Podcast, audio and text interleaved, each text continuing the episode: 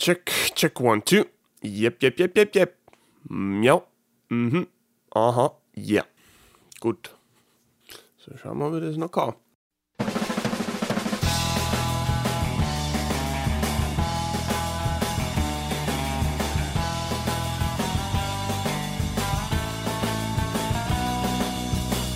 Servus und grüß euch zu Tapacast. Ich bin der Tapa und das ist mein Podcast. In dem rede ich über YouTube, die Welt und alles, was mir sonst noch so einfällt. Die wichtigste Frage ist erst, wie ist es Wetter? Äh, wir haben 1 Grad Celsius, äh, es ist bewölkt, es ist relativ angenehm, hell, aber kalt und windig. So, Starten wir gleich mal mit Feedback zur letzten Folge. Genau, diese ganze Spratzen-Sache äh, verfolgt uns immer noch. Nämlich äh, ist es darum gegangen, ich habe halt über Urztaffeln geredet und warum dort dann Spratzen umsteht, obwohl es eigentlich ein Teil von St. Pölten ist und nicht irgendwie erkennbar ist, dass es Teil von St. Pölten ist. Und ich habe das dann ein bisschen vermischt mit dem Konzept von Gemeindegrenzen, was aber tatsächlich was ganz was anderes ist, weil eine Gemeinde hat eine gewisse Fläche. Das ist aber eben nicht nur das Ortsgebiet, also das, was tatsächlich verbaut ist, sondern ein Acker kehrt auch in irgendeiner Gemeinde. Also irgendwo muss das zuordnen. Meines Wissens gibt es in Österreich nicht, dass du einfach Flächen hast, die ohne irgendeine übergeordnete Gemeinde sind. Diese Schüler mit dem blauen Rand zeigt nicht auch, dass eine Gemeindegrenzen da ist, sondern es zeigt einfach nur an, da ist jetzt Ortsgebiet, da musst du einen 50er fahren, äh, außer es gibt eine, Zusatztafel, was da dann sagt, du darfst doch einen 70er fahren zum Beispiel und du darfst äh, freie Vorspur wählen. Du kannst auch immer auf der linken Seite fahren, ohne dass es irgendwie Probleme gab. Also zumindest, wenn es in deine Fahrtrichtung ist. Du kannst nicht gegen den Verkehr fahren, aber ansonsten kannst du die Vorspur frei aussuchen. Aber eben die Urztafeln mit blauen Rand, dann gibt es nämlich noch andere Urztafeln ohne blauen Rand und die zeigen einfach nur an, das ist ein Ort, in dem du dich befindest. Du kannst aber immer noch mit deinen 70 km/h normalerweise durchzischen. Also ist ein reines Verkehrsschüttel, hat sonst mit nichts zum da und zeigt auch keine Verwaltungsgrenzen praktisch an. Was ich daran nur so blöd finde, ist, dass das dermaßen uneinheitlich ist. Also wie gesagt, in Wien, wenn du in Wien reinfährst, steht da immer Wien. Es steht nicht Favoriten oder Landstraße oder Floridsdorf vielleicht sogar. sondern es steht immer nur Wien um, was ja Sinn macht, weil du willst ja in erster Linie wissen, dass du dich in Wien befindest. Wenn da jetzt jemand von außen irgendwie eine fährt und dann steht auf einmal Floridsdorf, werden die meisten Leute, die sich nicht auskennen, zumindest in der Gegend, äh, werden nicht unbedingt das Gefühl haben, ja, sie sind jetzt in Wien oder werden nicht verstehen, dass sie sich schon in Wien befinden. Ja, aber dadurch, dass es eben so uneinheitlich ist, dass du das in Wien zum Beispiel so hast und dann hast du das in Spratzen zum Beispiel steht der Ortsteil oben und ja, in, in andere Ortschaften wieder steht dann die Gemeinde oben und dann Ortsteil so und so.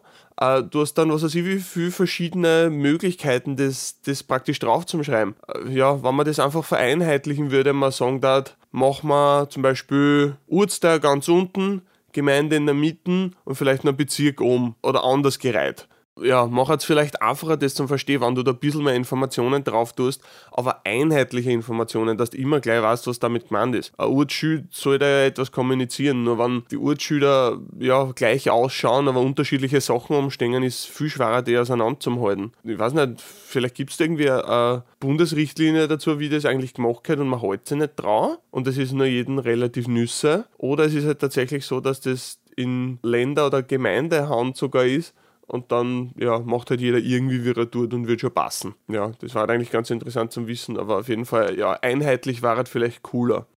Zweiter Punkt, äh, Feedback, hat mal jemand äh, kommentiert, ja, wie war jetzt mit unauffälligem Merch, also nur ein kleines Logo irgendwo, nur ein, ein kleiner Schriftzug, vielleicht so auf der, normalerweise gibt es das so, wo, wo ein Brusttaschel war zum Beispiel auf einem Hemd, dass man dort einfach ein Logo drauf tut oder irgend sowas in die Richtung. Ja, wollte ich mir einmal grundsätzlich erkundigen bei euch, was sagt ihr? Unauffälliges Merch, ja oder nein? Dann könnt ihr das nämlich relativ leicht in Bewegung bringen. Vielleicht, vielleicht machen wir das. Der Gedanke, den ich noch gehabt habe, warum ich praktisch sehr auffälliges Merch habe, ist ein ganz simpler eigentlich. Wenn ich schon, weiß nicht, 30 Euro oder was für ein Leiberl hinlege, was ja bitte eh nicht wenig Geld ist, von dem sich übrigens relativ wenig, weil halt einfach der ganze Produktionsprozess und Shipping und das ganze Zeug, was, was damit einhergeht, es bleibt dann nicht jetzt ein Riesenteil. Ich weiß, es ist nicht so, als da die dann 25 äh, Euro für die 30 im Endeffekt selber einstecken. Du musst halt alles andere auch noch zahlen. Aber es ist trotzdem ein bisschen ein, ein zusätzliches Einkommen und es schaut nicht. Und für mich ist es halt auch eine coole Sache, einfach wenn mehr Leute Sachen tragen, die ich mehr oder weniger designt habe. Ah ja, der Gedanke auf jeden Fall, wenn ich schon ein Geld ausgebe für sowas, dann will ich ja, dass die Leute erkennen, was das ist. Wenn ich, wenn ich im Endeffekt äh, ein Geld dafür hinlege für äh, eine spezifische Sache, was auf eben einen YouTuber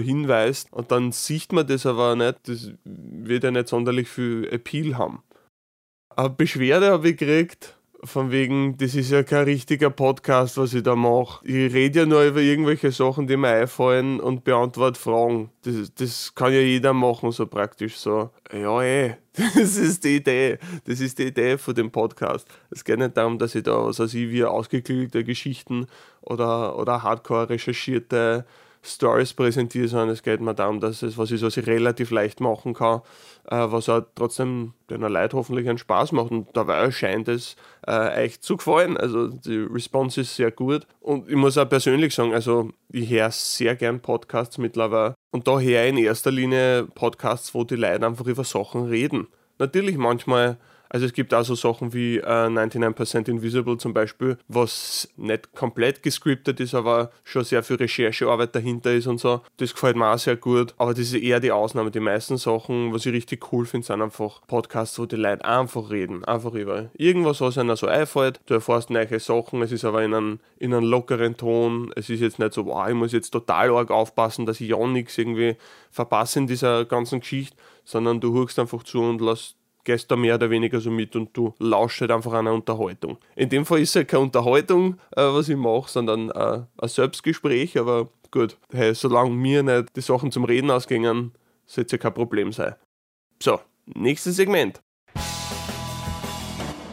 Was ich gerade so tue, äh, ich tue gerade äh, folgendes, ich habe gerade äh, als, als Teil von dem äh, Kommentare durchschauen und so, äh, was ich immer mache vor, vor einer Episode, habe ich gesehen, dass mein englischer Kanal jetzt 200.000 äh, Subs erreicht hat. Hat mich jetzt ein bisschen überrascht, ehrlich gesagt, weil es ist schon lang so knapp an der Grenze und es geht aber nicht so recht drüber. Natürlich, wenn du eine gewisse Menge an Subs einmal hast, verlierst du auch, wenn du nichts aufverlernst jeden Tag eine Handvoll. Aber jetzt habe ich letztens Shorts, also erst einmal auf YouTube aufgeladen und durch eins dieser Shorts äh, wo es um die argentinische Staatsbürgerschaft geht, sind die Subs über die 200.000 gesprungen, was ganz eine coole Sache ist. Ich meine, es ist halt einfach nur ein Meilenstein, es ist jetzt nicht eine super riesige Geschichte, aber trotzdem cool. Zu Shorts dann später noch mehr, da gibt es noch eine ganze Story dazu, aber ja, da, da muss ich dann auf später verweisen. Was tut sich ansonsten so bei mir? Ja, ich habe das Skript äh, zum neuen Video jetzt endlich, endlich fertig. Ich denke mir immer in, in immer Themen, wo ich nicht viel recherchieren muss, was relativ simpel geht, wo du ein ganz klares Setting hast, eine ganz klare Story im Endeffekt. Das denke ich mir jedes Mal und dann schaue ich mir die ganze Materie an und jetzt mittlerweile arbeite ich halt schon sehr, sehr genau, dass alles, was ich sage, sollte halt äh, belegt sein, beziehungsweise zumindest nicht es, es sollte kein absoluter Blödsinn sein. Deswegen mache ich jetzt auch einen eigenen Fact-Check und, und so weiter. Und das macht das, den ganzen Prozess dann halt viel, viel länger. Die Sache ist, sobald das Skript einmal fertig ist, ist es eigentlich gefühlsmäßig in der Zügraden. Dann alles, was nach dem Skript schreiben kommt, sobald das einmal locked in ist, praktisch, ist eine relativ simple mechanische Sache. Dass ich einfach sage, okay, ich mache die Illustrationen, äh, ich habe ein paar Animationen rein, ich schneide das Ganze ich poliere das Ganze auf und dann ist fertig. Ich meine, dauert immer noch ein ganzes Zeit, aber es ist, es ist vom Prozess her, ist es dann simpler als das Schreiben selber, wo ich nicht weiß, dauert es eine Woche oder dauert es sechs. Genau, gehen wir zu Publikumsfragen. Eine Frage, die ich immer wieder kriege, finde ich, find ich sehr amüsant, ist, was machst du eigentlich hauptberuflich? ich mache hauptberuflich äh, YouTube-Videos und neuerdings äh, Podcast-Episoden. Das mache ich hauptberuflich. Und zwar jetzt schon seit einigen Jahren, also mittlerweile schon als vierte, fünfte Jahr. Wow, ja, voll. Seit 2019 mache ich Videos hauptberuflich, Vollzeit, weil es halt auch, also ich habe immer gesagt, wenn das wirklich funktionieren soll als, als Channel, dann muss ich es hauptberuflich machen, weil wenn ich jede Woche ein paar Stunden Zeit finde, um was zu recherchieren, da komme ich genau gar nirgends hin. Also es ist halt einfach der, der Prozess im Hintergrund so aufwendig, es dauert so lang, dann habe ich ein Video im Jahr. Ja, super, cool. Es ist ein nettes Hobby, aber komme ich trotzdem nicht zu dem Punkt, wo ich hin will, nämlich regelmäßig äh, Sachen releasen. Und das ist halt das, was ich jetzt kann, dadurch, dass es hauptberuflich ist. Bei weitem der größte Grund, warum ich es hauptberuflich machen kann, ist Patreon. Möchte ich nur kurz darauf äh, verweisen. Ohne dies geht es ganz einfach nicht, weil ja, das Einkommen durch YouTube so schwankend ist. Manchmal hast du ein großartiges Einkommen, manchmal hast du genau gar nichts, wenn der Algorithmus gerade nicht äh, viel Promo macht. Und um das ein bisschen auszugleichen, ist Patreon wirklich pipi pipi fein. Nächste Frage. Wo kann ich Empfehlungen für Videothemen hinschicken? Äh, ja, erstens einmal danke. Äh, bitte gern immer Empfehlungen schicken. Also entweder einfach in die Kommentare, aber YouTube-Kommentare sind ein bisschen geschissen. Deswegen waren es sicher gewusst, dass ich da Empfehlung lese. Entweder auf Twitter schicken oder im Subreddit eine schicken, da kann jede Person was eine posten. Also einfach dort ein Thema vorschlagen. Ich freue mich immer, wann dort mehr Aktivität ist. Oder ansonsten geht es auch per Mail an mail.tapakappa.com dort einfach hinschicken, so, hey, das Thema gab vielleicht interessiert dir das, einfach gern dort was hinschicken und ich freue mich drüber.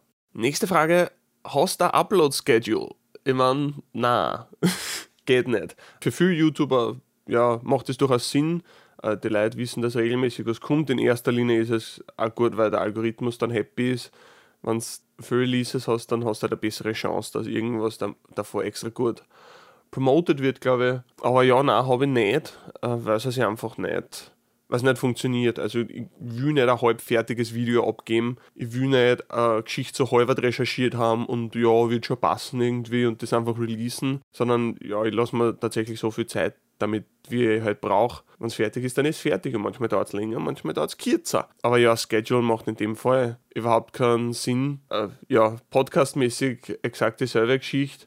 Ähm, das hängt halt trotzdem sehr vom Prozess ab, wie weit ich gerade mit anderen Geschichten bin, ob ich praktisch gerade ein, zwei Tage extra habe, wo ich sage, okay, jetzt, jetzt kannst du wieder Podcast machen und dann geht es wieder weiter mit anderen Sachen, wie es sich halt gerade ausgeht. Aber ja, Schedule ist nichts für mich einerseits, weil es, glaube ich, auch sehr, sehr stressvoll, stressreich wie sagt, wie sagt man das auf Deutsch? St stressreich? Stressig, hm, schau da, stressig. Ja, weil es tatsächlich sehr stressig war. Halt. Andererseits auch, weil es halt einfach nicht praktikabel ist, zumindest nicht, wenn ich ein gutes Produkt abliefern will, was mir schon wichtig ist.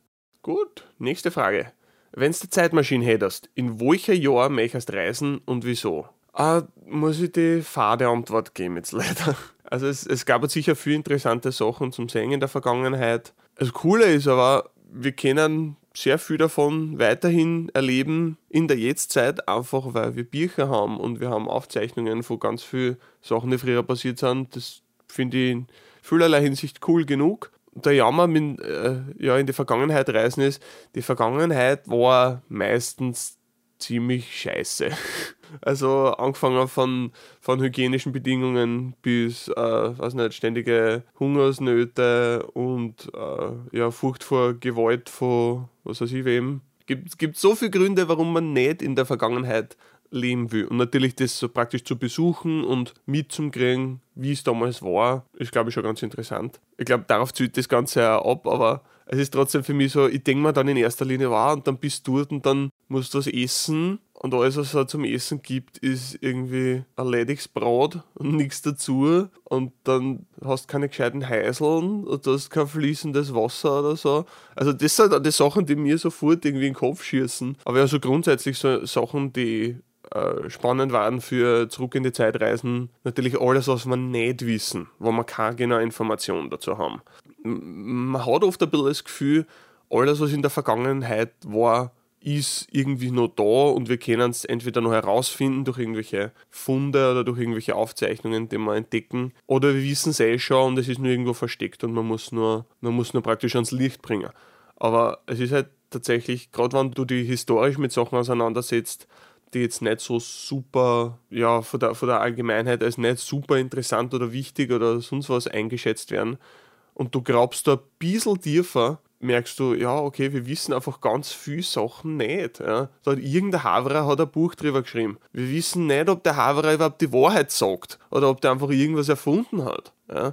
Wir, wir haben keine Gegendarstellung dazu. Wenn wir überhaupt eine Quelle dazu haben, also ganz viele Sachen, wo wir keine Quellen haben, dann weiß halt keiner davon, dann gibt es halt einfach nicht. Und für solche Sachen war es natürlich extrem cool. Also mir fällt jetzt kein einzelnes, kein einzelnes Setting ein, wo ich, das, wo ich mir das besonders wünschen darf. Ja, solche Sachen einfach, also in die Vergangenheit zu reisen, um, um wirklich sicher sagen zu können, so war's, ich war dabei. Das war halt schon ziemlich cool. Da die für, für ein paar Stunden, da die sogar die schlechteren hygienischen Verhältnisse aushalten.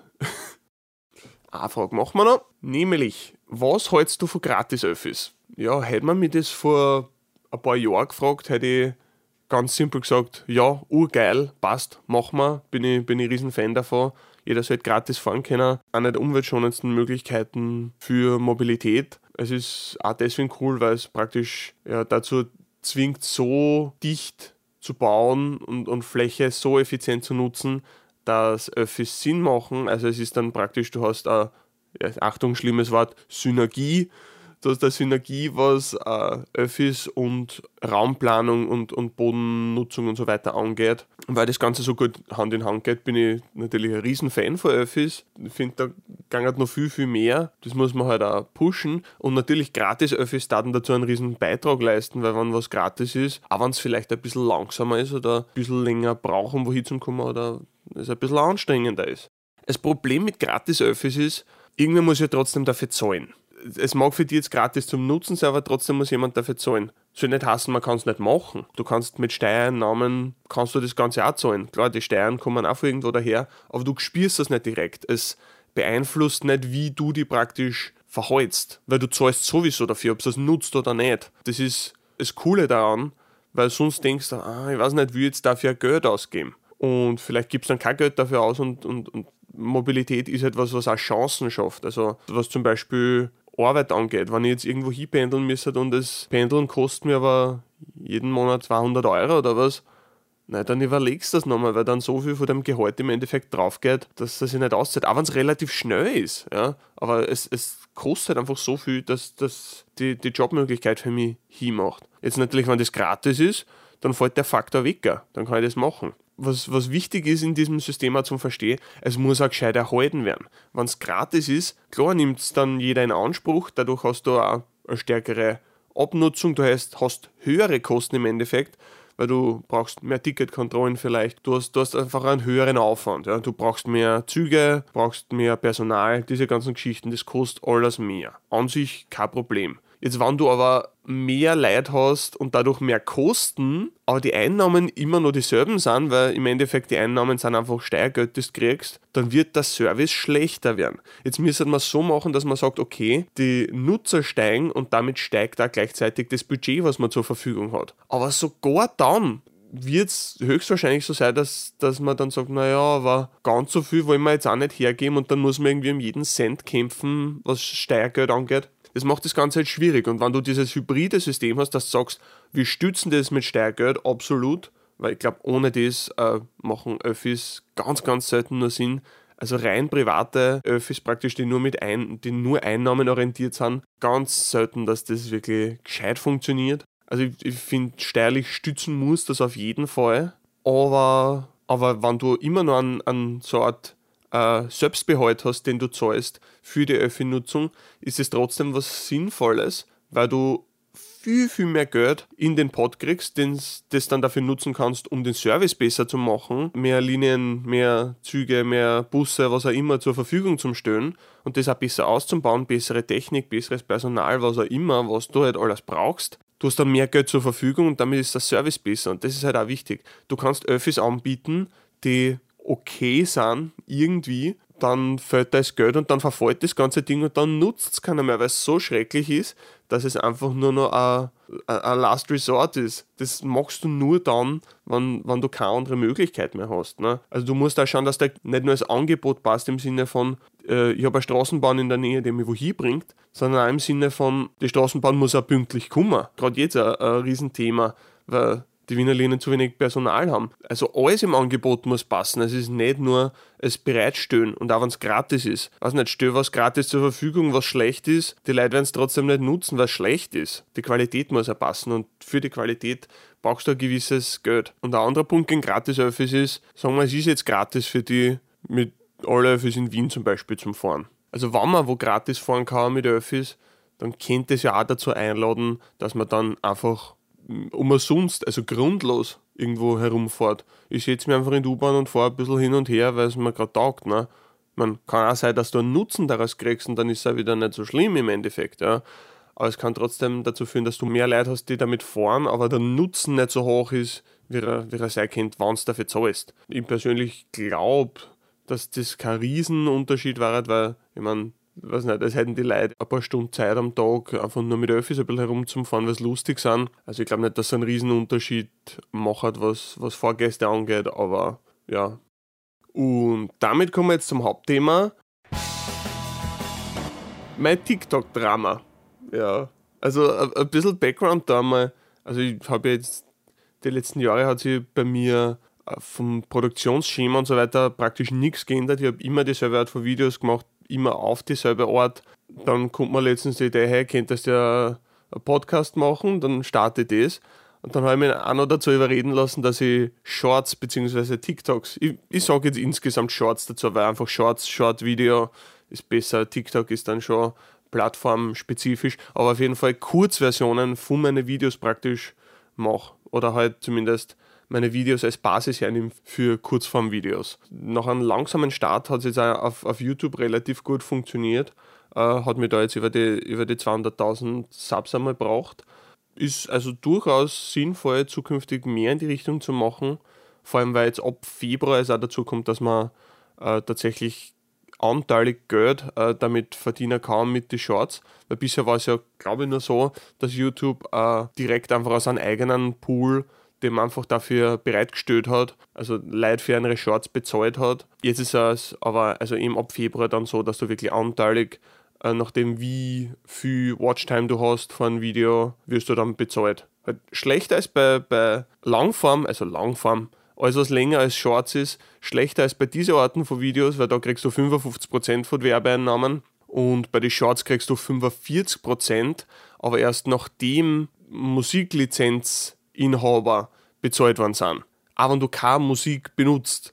Aber irgendwie hat man sich darauf geeinigt, was ich ein bisschen geschissen finde, aber okay, soll so sein. Shorts ist eh, denke ich zumindest in erster Linie auch ja, Promo-Tool. Ist jetzt nicht das, was du viel Geld machst. Also dafür ist einfach kriegt man da, glaube ich, zu wenig. Deswegen habe ich jetzt ein bisschen mit Kurzformvideos äh, experimentiert. Die eigentliche Absicht war aber nicht, dass ich es in erster Linie auf YouTube äh, aufladen. Eigentlich war der Gedanke TikTok. Einfach das einmal ausprobieren, man hört ja sehr viel, der Algorithmus von TikTok ist so großartig, du kannst sehr schnell sehr viel Leid erreichen. Also einfach, dass das sehr effektiv ist und dass du sehr schnell von 0 auf 100 kommst. Und da war ich jetzt sehr interessiert und vor allem halt einfach einmal eine ganz andere Plattform ausprobieren. Über TikTok habe ich ja sehr viel Schlechtes gehört, unter anderem, dass die Leute dort äh, ja lächerlich schlecht bezahlt werden für das, wie viel Watchtime, wie viel Views sie eigentlich der Plattform bringen, äh, dass das ganze Ding halt ein Pool ist und eben nicht anteilig auszahlt wird, sondern einfach so, okay, wir geben so und so viel Geld her insgesamt und wenn es mehr Watchtime gibt, dann ist halt Watchtime einfach pro Minuten weniger wert. Ist relativ scummy, weil natürlich TikTok dann trotzdem mehr Geld damit macht, je mehr Views äh, praktisch auf der Seite sind. Auf der Seite, auf der Plattform. Das ist, das ist keine Internetseiten, das ist eine App, Entschuldigung. Ich meine, es gibt es als Internetseiten, aber sagen wir es ehrlich, TikTok schauen die wenigsten am Desktop. Ja, auf jeden Fall war ich da sehr neugierig, wie, wie TikTok so funktioniert und das, das alles einmal ein bisschen checken und so. Laden halt einmal ein Video auf, das war eben das, das Argentinien-Kurzvideo. Und innerhalb von zwei Tagen, drei Tagen oder so, ist das, du musst dir vorstellen, ich habe keinen einzigen Follower gehabt, kein, niemand hat gewusst, dass ich einen TikTok-Channel gestartet habe. Von da an, innerhalb von zwei Tagen, war ich auf, weiß nicht, Zehntausende von Views, glaube ich. Wirklich aus dem Nix ist das, ist das komplett in die Luft geschossen. Und ich glaube, innerhalb von drei Tagen oder so äh, hat das Argentinien-Video dann, ich glaube, so 160.000 Views oder so geschafft. Wie gesagt, nochmal, von null Wecker. Ohne irgendeine Hilfe durch, durch Follower, die ich schon gehabt habe, hat eigentlich wirklich meine kühnsten Träume übertroffen von dem, wie schnell das Ganze geht. Und dann freust du halt natürlich auch, wenn du siehst, hey, meine Sachen kommen auch und ich habe jetzt eine Möglichkeit, diese Sachen sehr schnell an sehr viel Leid zu bringen, wann die Leute das auch tatsächlich cool finden und gern schauen. Und dann, also deswegen, jetzt komme ich zum Punkt, warum es Drama war, dann ist das Video einfach entfernt worden. Und jetzt haben wir mal gedacht, hm, woran kann das liegen? Ist irgendein, weiß nicht, Dispute vielleicht, Irgend, irgendjemand hat was einfach reported und das wird gleich wieder aufgelöst werden und weiß ich nicht. Dann öffne ich diese App, steht da drinnen, ja, Video ist removed, weil ich habe gegen die Community Guidelines verstoßen. Denke ich mir, mhm, es ist ein Video über, die, über den Staatsbürgerschaftsverzicht in Argentinien was genau kann da gegen die Community Guidelines verstehen. Ne? Ich habe mir so extra vorher die Community Guidelines durchgelesen, dann nachdem ich das äh, gesehen habe, natürlich nochmal alles checkt und geschaut, was könnte der Grund dafür sein. Es wird da genau angeben, der Grund dafür war abusive behavior. Also da geht es auch dann viel um Drohungen, um Bullying, diese ganzen Geschichten und dass man halt dafür Videos entfernt kriegen kann, was auch viel Sinn macht. Die Geschichte ist aber nichts, was nur annähernd damit zum da hat, ist in meinem Video drin. Also es gibt einfach keinen, es gibt nicht wirklich einen Grund, warum das unter Abusive Behavior fallen sollte. Und ich habe es dann mehrmals durchgeschaut, könnte man irgendwas so interpretieren? Ich muss ehrlich sagen, na. Aber gut, kein Problem. Uh, TikTok hat einen Appeals Process. Du musst einfach nur auf einen Button klicken, dann wird das praktisch nochmal, also ich gehe stark davon aus, dass das erste Mal, wie es entfernt worden ist, es einfach so war, dass das reported worden ist oder vielleicht sogar automatisch von irgendeinem Bot ausgefüttert worden ist. Und durch diesen Appeal kannst du dann praktisch es dazu führen, dass jemand, äh, ein echter Mensch praktisch da drüber schaut. Dann gehst du eigentlich davon aus, okay, die Person wird das sehen, wird merken, okay, das hat überhaupt nichts mit dem Community Guidelines Verstoß zum Da, der da angegeben ist, dann schalten wir es wieder frei. War meine Annahme. Ja, einige Stunden später kriege ich dann eine Antwort drauf. Man hat sich das Ganze angeschaut und man ist zu dem Schluss gekommen, dass mein Video tatsächlich gegen die Community Guidelines verstößt. Und ich weiß nicht wieso. Wie gesagt, inhaltlich ist es nahezu unmöglich, dass man irgendwas, was da drin ist, so auslegen könnte. Was ich mir aber vorstellen kann, ist, dass TikTok, und das hat sich ja bisher hat sich ja bis jetzt zeigt im, im ganzen Appeals-Prozess und, und was man für Möglichkeiten hat, dass TikTok einfach heillos überfordert ist mit dem Schauen, was ist gegen die Guidelines und was nicht. Ich glaube, die einfach, haben einfach zu wenig Personal. Da wird dann jemand sitzen und einfach, weiß nicht, in einer Stunde tausende von solchen Videos einfach als, als Arbeitspensum kriegen und wird da einfach klicken, ja, passt, passt, passt, passt, passt, ohne dass man es überhaupt gesehen hat. Gehe mal davon aus, also das war so der, der logischster Grund, warum das so, warum das so ist, wie es ist. Warum das praktisch weiterhin gesperrt bleibt. Ja, jetzt natürlich aus meiner Position als jemand, der gesehen hat, okay, TikTok hat super viel Potenzial, ich kann sehr schnell sehr viel Leute damit erreichen. Dann zum sehen, dass, okay, diese Plattform ist aber anscheinend dermaßen unfähig, dass die einfach wahllos Videos sperren, die in keinster Weise gegen irgendwas äh, verstessen und dann nicht einmal fähig sind, dass man dazu irgendwie kommunizieren kann, dass ich da irgendwen kontaktieren kann und sagen kann, hey, kann man sich das bitte nochmal anschauen, das ist Bullshit. Also es ist auf YouTube schon nicht einfach, aber es ist auf YouTube möglich. Auf TikTok habe ich bis jetzt, und das ist jetzt schon, weiß nicht, das sind schon ein paar Wochen oder so, einige Wochen, ja. Auf TikTok habe ich seitdem einfach keine Rückmeldung bekommen. Ich habe einen Problemreport noch gestellt, keine Rückmeldung gekriegt. Äh, es gibt keine Möglichkeit, persönlich jemanden zu kontaktieren und zu sagen, Alter, was ist da? Was, was, was reden falsch mit euch?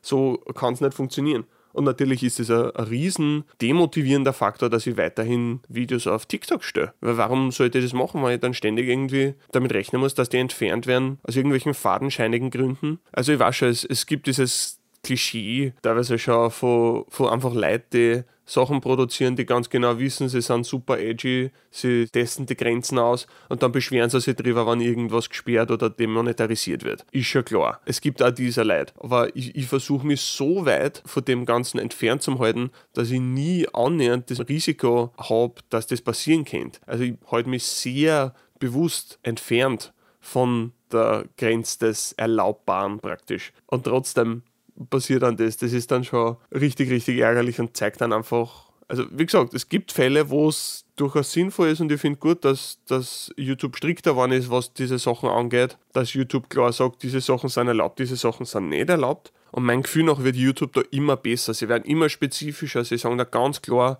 das darfst, das darfst nicht. Das wird alles sehr genau angesprochen und dafür bin ja super happy, dass, dass YouTube das so gut macht. Viel besser als jede andere Social Media Plattform. Aber ich verstehe schon, niemand ist, ist happy, wenn seine Sachen irgendwo entfernt werden, an dem man lange gearbeitet hat. Nur ich da zumindest einen Grund dafür sehen. Also ich habe zum Beispiel einmal schon auf YouTube habe das Problem gehabt, da habe ich einfach ein Thumbnail äh, gepostet zu meinem, was um Age of Majority, also warum ist es gerade mit 18, dass man volljährig ist praktisch zu dem Video. Beim englischen Video habe ich ein Thumbnail gepostet, den man möglicherweise als auf nicht jugendfreie Inhalte auslegen könnte praktisch. Und deswegen ist das Video demonetarisiert worden. Das habe ich nachvollziehen können. Es war ein bisschen ärgerlich, klar, da geht der Geld flöten, es geht der äh, Promotion durch den Algorithmus flöten, aber in dem Fall habe ich es verstanden, weil es tatsächlich was war, wo ich gesagt habe, okay, jetzt gehe ich einmal da an die Grenzen. Bin einerseits dafür belohnt worden, weil innerhalb kürzester Zeit war es mein erfolgreichstes Video für ungefähr zwei Tage oder so und dann ist halt, ist halt demonetarisiert worden und dann ist es halt komplett ja, gestorben, mehr oder weniger. Aber da habe ich gewusst, dass ich mich an die, an die Grenze herantaste. Ja. Das ist einzusehen. Nur bei so einem Video, wie ich es jetzt gemacht habe über, über argentinische Staatsbürgerschaft, da war nichts annähernd Verwerfliches drinnen. Nichts, was man nur irgendwie so auslegen könnte. Da ist halt dann wirklich der Jammer da, wenn du wirklich sagst, okay, es kann wirklich alles treffen, es kann jeden treffen, egal was du machst. Da verliert man halt schon dann das Vertrauen in die Plattform. Ich bin mit vielen Sachen, was YouTube macht, nicht zufrieden. Ich bin nicht damit zufrieden, dass sie praktisch ein Monopol auf Online-Video haben. Aber sie machen einen Job viel, viel besser, als das TikTok momentan macht. Und das ist halt schon was, was mir diese, diese ganze Erfahrung schon gelehrt hat. Ja, diese, diese Story ist dann noch ein bisschen weitergegangen. Also mein Argentinien-Video ist jetzt immer noch gesperrt auf TikTok. Ich weiß auch nicht, ob ich es nochmal aufladen darf oder ob es dann wieder entfernt wird. Ich weiß nicht, ob ich dann dafür gelöscht werde, weil ich habe praktisch schon einen, so wie einen Strike gekriegt auf TikTok. Ich weiß nicht genau, wie es funktioniert. Ich habe versucht, mich da ein bisschen schlau zu machen, aber es ist ein bisschen undurchsichtig. Auf jeden Fall wird gesagt, wenn das öfters passiert, wenn du mehrere solche Strikes kriegst, äh, kannst du kann der ganze Channel für Zeit äh, suspendiert werden, du kannst komplett äh, gesperrt werden, es kann der Channel einfach gelöscht werden. Das sind alles Möglichkeiten und natürlich jetzt will man sich nicht damit spülen. Also auch wenn ich jetzt noch nicht super viel Follower auf TikTok habe, ist dann trotzdem die Frage, kann ich es jetzt nochmal aufladen, weil eigentlich ich mir an die Regeln. Kann ich es aufladen oder nicht? Keine Ahnung. Und ich kann auch keinen Fragen dazu, weil du kannst niemanden erreichen. Also super gutes, gutes Management. Auf jeden Fall war ich dann aber so verärgert durch die ganze Geschichte mit dem entfernten Video, dass ich noch ein Video gemacht habe, äh, diesmal über die Staatsbürgerschaft vom Iran, äh, wie das dort funktioniert und dass man dort auch eigentlich die Staatsbürgerschaft nicht loswerden kann. Man sagt, es geht, aber in Wirklichkeit geht es nicht. Oder zumindest ist es so unwahrscheinlich, dass es kaum Sinn macht, das überhaupt zu versuchen. Dann mache ich dieses Video und dieses Video habe ich dann spezifisch ein bisschen aggressiver gemacht. Jetzt nicht wirklich arg, aber sagen wir es so, es, es ist deutlich politischer als das argentinische Video. Ein bisschen, bisschen stärker in, in der Wortwahl. Und das Video hat keine Probleme auf TikTok. Ich meine, es hat nicht annähernd so gut performt wie das Argentinien-Video, aber es hat keine Probleme. Es ist nicht gesperrt worden. Es ist von niemandem irgendwie, es, es hat da keine Kritik oder keine, keine Konsequenzen äh, für mich dazu gegeben ja, das zeigt mir nur wieder, wie irgendwie unverlässlich das Ganze ist. Wenn das eine Ding gesperrt wird, weil es gegen eine Regel verstehst, dann mache ich was, was noch stärker ist und das wird aber nicht gesperrt, dann zeigt mir das einfach nur, dass diese Plattform ein Segel im Wind ist und irgendwie tut, was, was halt gerade tut, ohne, ohne da irgendwie ein Reasoning oder Regeln oder eine Logik dahinter zu haben. Aber andererseits, das, das Positive an der ganzen Geschichte, äh, zeitgleich habe ich auch auf, auf YouTube dann die Shorts halt aufgeladen und ja, das Argentinien-Video jetzt mittlerweile, glaube ich, auf, auf YouTube schon besser performt als auf TikTok. Na klar, äh, TikTok war es halt in sehr, sehr kurzer Zeit, aber trotzdem war es halt eine richtig coole Geschichte. Also die Sache ist halt schon, äh, wenn das auf TikTok noch weitergegangen war, wer weiß, wie weit das noch gegangen war. Vielleicht hätte es ein paar Millionen Views sogar gekriegt oder so, keine Ahnung. Eine Million war zumindest im, im Bereich des Möglichen gewesen, wenn man schon nach drei Tagen bei 160.000 oder so ist. Aber ich will es halt nicht erfahren, weil es ist entfernt und ja, jetzt, jetzt ist es halt so. Ich will echt auf dem Laufenden halten, wie es mit dem TikTok-Drama ausschaut, ob es da noch irgendwelche neuen Entwicklungen gibt, die wir in Zukunft, äh, ja, wenn ich gerade ein bisschen extra Zeit habe, wie schnelle, schnelle Kurzform-Videos auf YouTube und auf TikTok hauen. Auf Twitter und auf Instagram habe ich es übrigens auch probiert und der Performance überhaupt nicht, was eine ganz interessante Erfahrung ist. Also da kriegst du irgendwie ein paar hundert Views raus, was du so denkst, wow, es satz echt nicht gut in euch einen Job. Zumindest wenn euch ein Job ist, äh, die interessantesten Sachen noch nach oben zu bringen. Wenn es auf einer Plattform so schnell, so gut funktioniert und auf einer anderen tut sie einfach gar nichts, zeigt das schon einen Unterschied der Ansätze praktisch oder einen Unterschied der Funktionalität zumindest. Das war auf jeden Fall eine ganz aufregende Erfahrung, da mal eine ganz andere Art von Video zu machen. Auch das schnell produzieren, einfach innerhalb von einem Tag ein neues Video fertig zu haben, weil ich schon sämtliche Infos habe und einfach nur da ein bisschen, bisschen was illustrieren musst, zack, zack, zack, und du bist fertig mit dem ganzen Ding, kannst das aufladen und du siehst das sofort. Das hat auch schon was sehr, sehr Befriedigendes an sich. Weil ansonsten, wenn du mehrere Monate an einem Video arbeitest, du hast halt einfach nicht oft diesen Punkt, dass du sagst, okay, jetzt geht's außer in die Welt und jetzt schauen wir, was es tut. Und auch wenn es dann gut performt, ist es fast so, na Gott sei Dank, ich habe jetzt so viel, so viel Zeit investiert, wenn das jetzt nicht performen hat, das war halt ja richtig scheiße. Äh, das hast du bei so, so kurzen Geschichten nicht. Ich meine, was ist die Arbeit von einem Tag? Ist jetzt nicht wenig, okay, aber es ist nicht annähernd so bedeutsam wie die Arbeit von mehreren Monaten. Und deswegen ist es auch ganz cool, so diese Abwechslung einmal was, was Kurzes zu machen. Also wir jetzt auch zukünftig öfters mal ausprobieren und mal schauen, was sich da so tut. Und ja, dich auf dem Laufenden. So, das ist wieder der Teil der Episode, wo ich meine Waren-File biete. Äh, ja, Patreon und Merch, es wisst Bescheid. Ich habe eine Patreon-Seite, dort kann man mich unterstützen, dort gibt es lauter coole Sachen. In erster Linie ist es aber einfach eine riesige Hilfe für mich, äh, weiterhin Videos machen zum können, unabhängig zum bleiben, nicht auf äh, Einkommen durch, durch Werbeeinblendungen und so weiter abhängig zum sein ja, deswegen, wer mich unterstützen will, bitte gerne. Wäre sehr cool, damit freuen. Und Merch, wie gesagt, habe ich eh schon vorher angesprochen. Bin jetzt am überlegen, ob ich nicht andere Arten von Merch mache. Ein bisschen was Unauffälligeres, ein bisschen was, was mehr, also ein bisschen dezenteres Merch wäre da eine Möglichkeit. Oder einfach Tapakapa Merch googeln, kann man sich mal durchschauen. Jede Form der Unterstützung wird sehr ge gewertschätzt. Und danke dafür. Machen wir weiter mit dem normalen Programm. So, dann mal Kommentare kommentieren. Und zwar diesmal geht es um mein UN-Video, also UN-Flaggen-Video, warum die Flagge von der UN nicht gut ist oder schlecht ist oder wie ich es auch immer genannt habe. Ja, in diesem Video, also kurzer Reminder, es geht eben um die UN-Flagge, die Story dahinter, ja, warum sie so ausschaut, wie es ausschaut, warum ich das für ziemlich schlecht halte, weil es jetzt sehr überfüllt ist, sehr viel Zeug drauf ist, bla bla bla. Und dann am Schluss von dem Video mache ich einen Gegenvorschlag, was man stattdessen nehmen könnte. Und das ist halt die For Freedoms Flagge, was halt die ursprüngliche OG, nie offizielle äh, UN-Flagge war, was aber durchaus während der US-Besatzung in Europa äh, benutzt worden ist, um eben die internationale Gemeinschaft zu symbolisieren. Also die ist benutzt worden, aber halt nicht von öffentlicher Stelle irgendwie abgesegnet, sondern man hat das halt einfach so hergenommen, weil schaut ein bisschen besser aus, als wenn du die eigene Flagge einfach hießt in, in einem fremden Land. Genau, und das Design habe ich dann praktisch genommen und habe es in UN-Flaggen äh, Farb reproduziert, also einfach blauer Hintergrund, weiße Strafen drauf, diese vier Strafen, die, die vier Freiheiten, die praktisch für die Gründung der UN verantwortlich waren oder damit zumindest einhergehen, werden halt dadurch symbolisiert. Und ich persönlich war ziemlich zufrieden damit. Für andere Leute waren nicht damit zufrieden, was natürlich auch voll okay ist. Ich weiß schon, dass die meisten Menschen nicht so große Fans von ganz simple Designs auf Flaggen sind. Ändert nichts daran, dass ich trotzdem sehr überzeugt davon bin.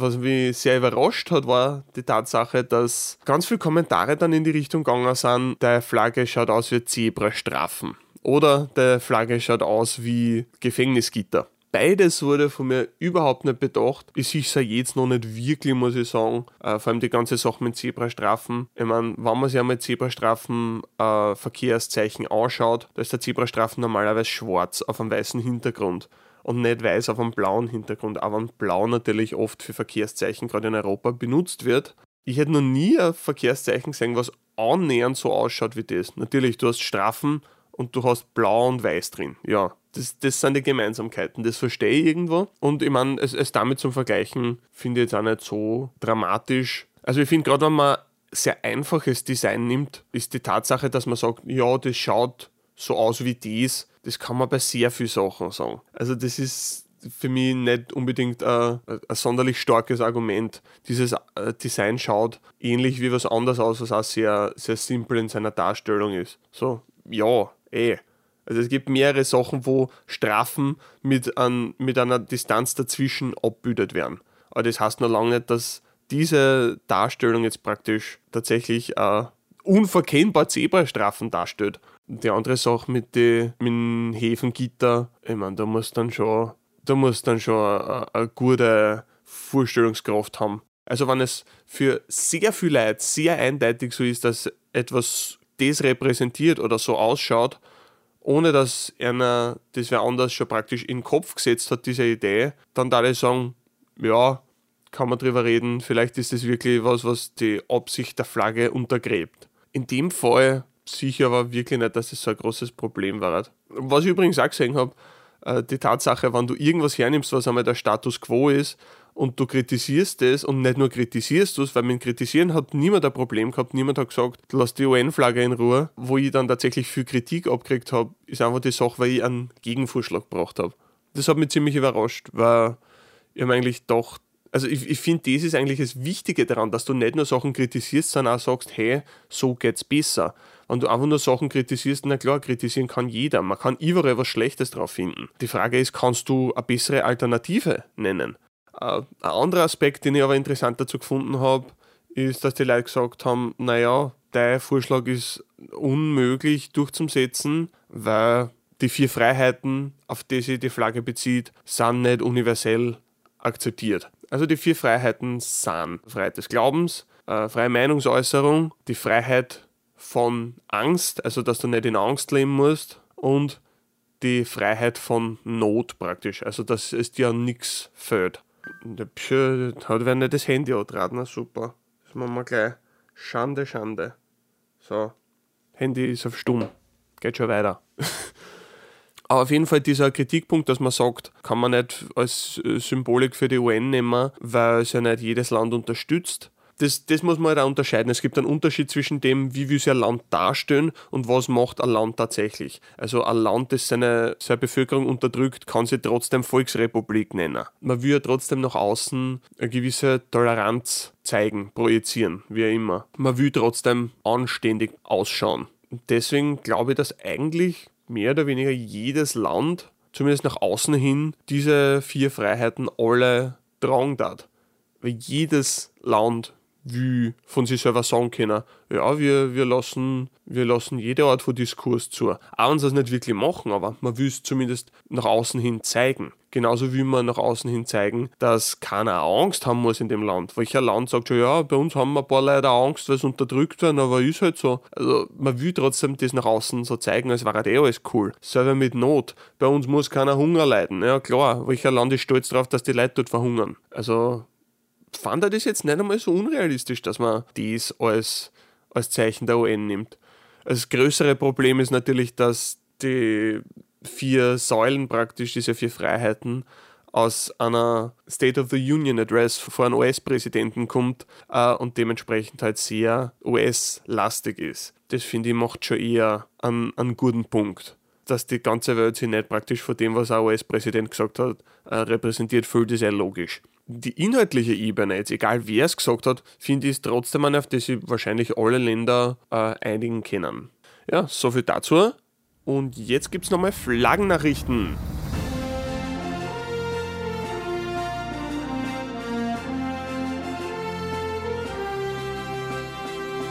Und diesmal geht es um die Flagge von Deutschland. Das wird, glaube ich, jedem hinreichend bekannt sein. Spezifisch nämlich um eine besondere Form der Flagge. Nämlich hat eine gute Dame in Deutschland bei, ihrer, bei ihrem Haus oder ihrer Wohnung oder wie immer eine Deutschlandflagge mit einer Banane drauf aufgehängt ja, Assoziation ist klar, Deutschland Bananenrepublik, so praktisch äh, Staat ist deppert und, und handelt willkürlich diese, diese Geschichten diese Frau hat diese äh, Flagge aufgehängt und es hat natürlich, was weiß ich, wie viele Beschwerden schon dazu gegeben und man hat die Polizei gerufen und diese ganzen Sachen. Die Sache ist aber die, die Flagge muss nicht entfernt werden, weil die Meinungsfreiheit das schützt. Diese Form der, der Verunglimpfung der deutschen Flagge ist eine ganz, eine, ganz eine spannende Geschichte, finde ich, weil du da jetzt diesen, diesen Clash hast, vor einerseits staatliche Symbole sind wichtig und sollten immer respektiert werden Andererseits aber die Sache, wenn es jemand nicht respektiert, wüsste die Person dann einsperren dafür. Also ist, ist das sinnvoll? Ja, in Ländern, wo du eine starke Meinungsfreiheit hast, wie zum Beispiel in Deutschland, meine, in Österreich war es ähnlich, ist es ohne weiteres möglich. Finde ich auch die, die, die richtige Sichtweise so. Weil ganz ehrlich, ja, es, es mag die persönlich vielleicht Stern, weiß nicht, mich sternen auch viele Sachen und dafür werden auch nicht gleich Leute eingesperrt. Also nur weil was stört, ist das noch kein Grund. Es muss schon etwas auch dermaßen schwere Verfolgung sein und so viel Schaden nach sich ziehen, dass es einen, einen triftigen Grund gibt, warum man diesen Akt verbietet. In dem Fall ist es ja nicht, nicht wirklich so. Es hat anscheinend auch vorher schon bei Demos äh, Probleme mit exakt dieser Flagge gegeben, äh, weil Leute bei Demos eben diese Flagge geschwenkt haben und die Flaggen sind dann von der Polizei beschlagnahmt worden und die Leute äh, sind dann kurze Zeit äh, verhaftet worden, wo es dann aber auch rechtlich geklärt wurde, dass das Ganze unter Meinungsfreiheit fällt und deswegen kein Problem ist. Interessant ist eher, dass es in Deutschland anscheinend vorher so war, laut diesem Artikel, dass du in die 50er Jahren die mehrfache Bezeichnung der deutschen Flagge als schwarz-rot-gelb statt Schwarz-Rot-Gold, dass du dafür schon rechtliche Probleme gekriegt hast, dass das sogar schon strafbar war, dass du einfach Gelb statt Gold sagst. Was im Endeffekt ja ein bisschen lächerlich ist, weil halt dieses Gold kommt ja eigentlich aus der Heraldik. In der Heraldik, also bei, bei Schüler, bei tatsächlich äh, bei Wappen, hat man ja wirklich noch Metall verwendet und deswegen sagt man Silber und Gold, was eigentlich weiß und gelb ist in der bildlichen Darstellung, weil du diese Metalle nicht gescheit bildlich darstellen kannst, ohne dass du einer sehr viel äh, Leuchtkraft praktisch nimmst. Also wenn du Gold wirklich so darstellen darfst auf einem blauen Papier, dann war es halt eine relativ schwache Farbe. Und die Idee bei einem Wappen ist eigentlich, dass es eine sehr starke Farbe hat, damit es gut wiedererkennbar ist. Bei Flaggen hat man dann diesen Ausdruck übernommen, zum Beispiel auch die burgenländische Flagge wird auch als Rot-Gold bezeichnet, nicht als Rot-Gelb. Genau aus diesem Grund. Und natürlich Gold klingt einfach besser. Gold ist was Edles, ist was Wertvolles und deswegen sagt man das halt gern. Da im Fall von Deutschland in den 1950er, was du einfach schwarz-rot-gelb gesagt hast, zumindest im, im, Bundestag war das da äh, spezifisch strafbar. Aber mit der Zeit äh, hat sich das anscheinend so gewandelt, dass, dass man einfach gesagt hat, ja, Meinungsfreiheit ist wichtiger, was das angeht und es, mag vielleicht die, die Flagge verunglimpfen, aber ja, die, die Rechte der Person sind in dem Fall wichtiger als die Rechte einer Flagge oder auch die Rechte eines Staates. Und das ist eigentlich die, die coole Schlussfolgerung an dem Ganzen, dass die deutsche Flagge nimmt keinen Schaden dadurch, dass du eine Banane drauf tust. Natürlich, das Ansehen der Flagge mag möglicherweise beschädigt sein oder auch das Ansehen des Staates, Andererseits könnte man auch sagen, ein Staat, der es nicht aushalten kann, dass man irgendwas Lustiges oder Abschätziges auf seine Flagge drauf tut, tut sich wahrscheinlich dadurch mehr Schaden an, als, als dieser Akt des Flaggenverunstaltens gemacht hat. Wobei ich sollte natürlich auch darauf hinweisen, es ist schon wichtig, dass man, sagen wir es so, persönlich da die, die Flagge von jedem Staat respektieren zu jeder Zeit, einfach weil das halt ja äh, eine Sache ist, die sehr viele Menschen für sich beanspruchen, die viel von einer Persönlichkeit ausmachen kann und dann sollte natürlich respektiert werden. Wenn es aber nicht respektiert wird, soll jetzt jemand dafür noch nicht äh, unbedingt bestraft werden. Und es ist gut, dass die Rechtsmeinung das so repräsentiert. Coole Geschichte eigentlich. So viel dazu. Das war's für heute mit Tapacast. Schickt mir Kommentare, Ideen, Anregungen auf Twitter, Reddit per E-Mail unter mail.tapakapa.com oder einfach in die Videokommentare. Dankeschön fürs Zuhören, extra großes Dankeschön an alle Patrons für eure großzügige Unterstützung. Das war's. Servus, grüß euch.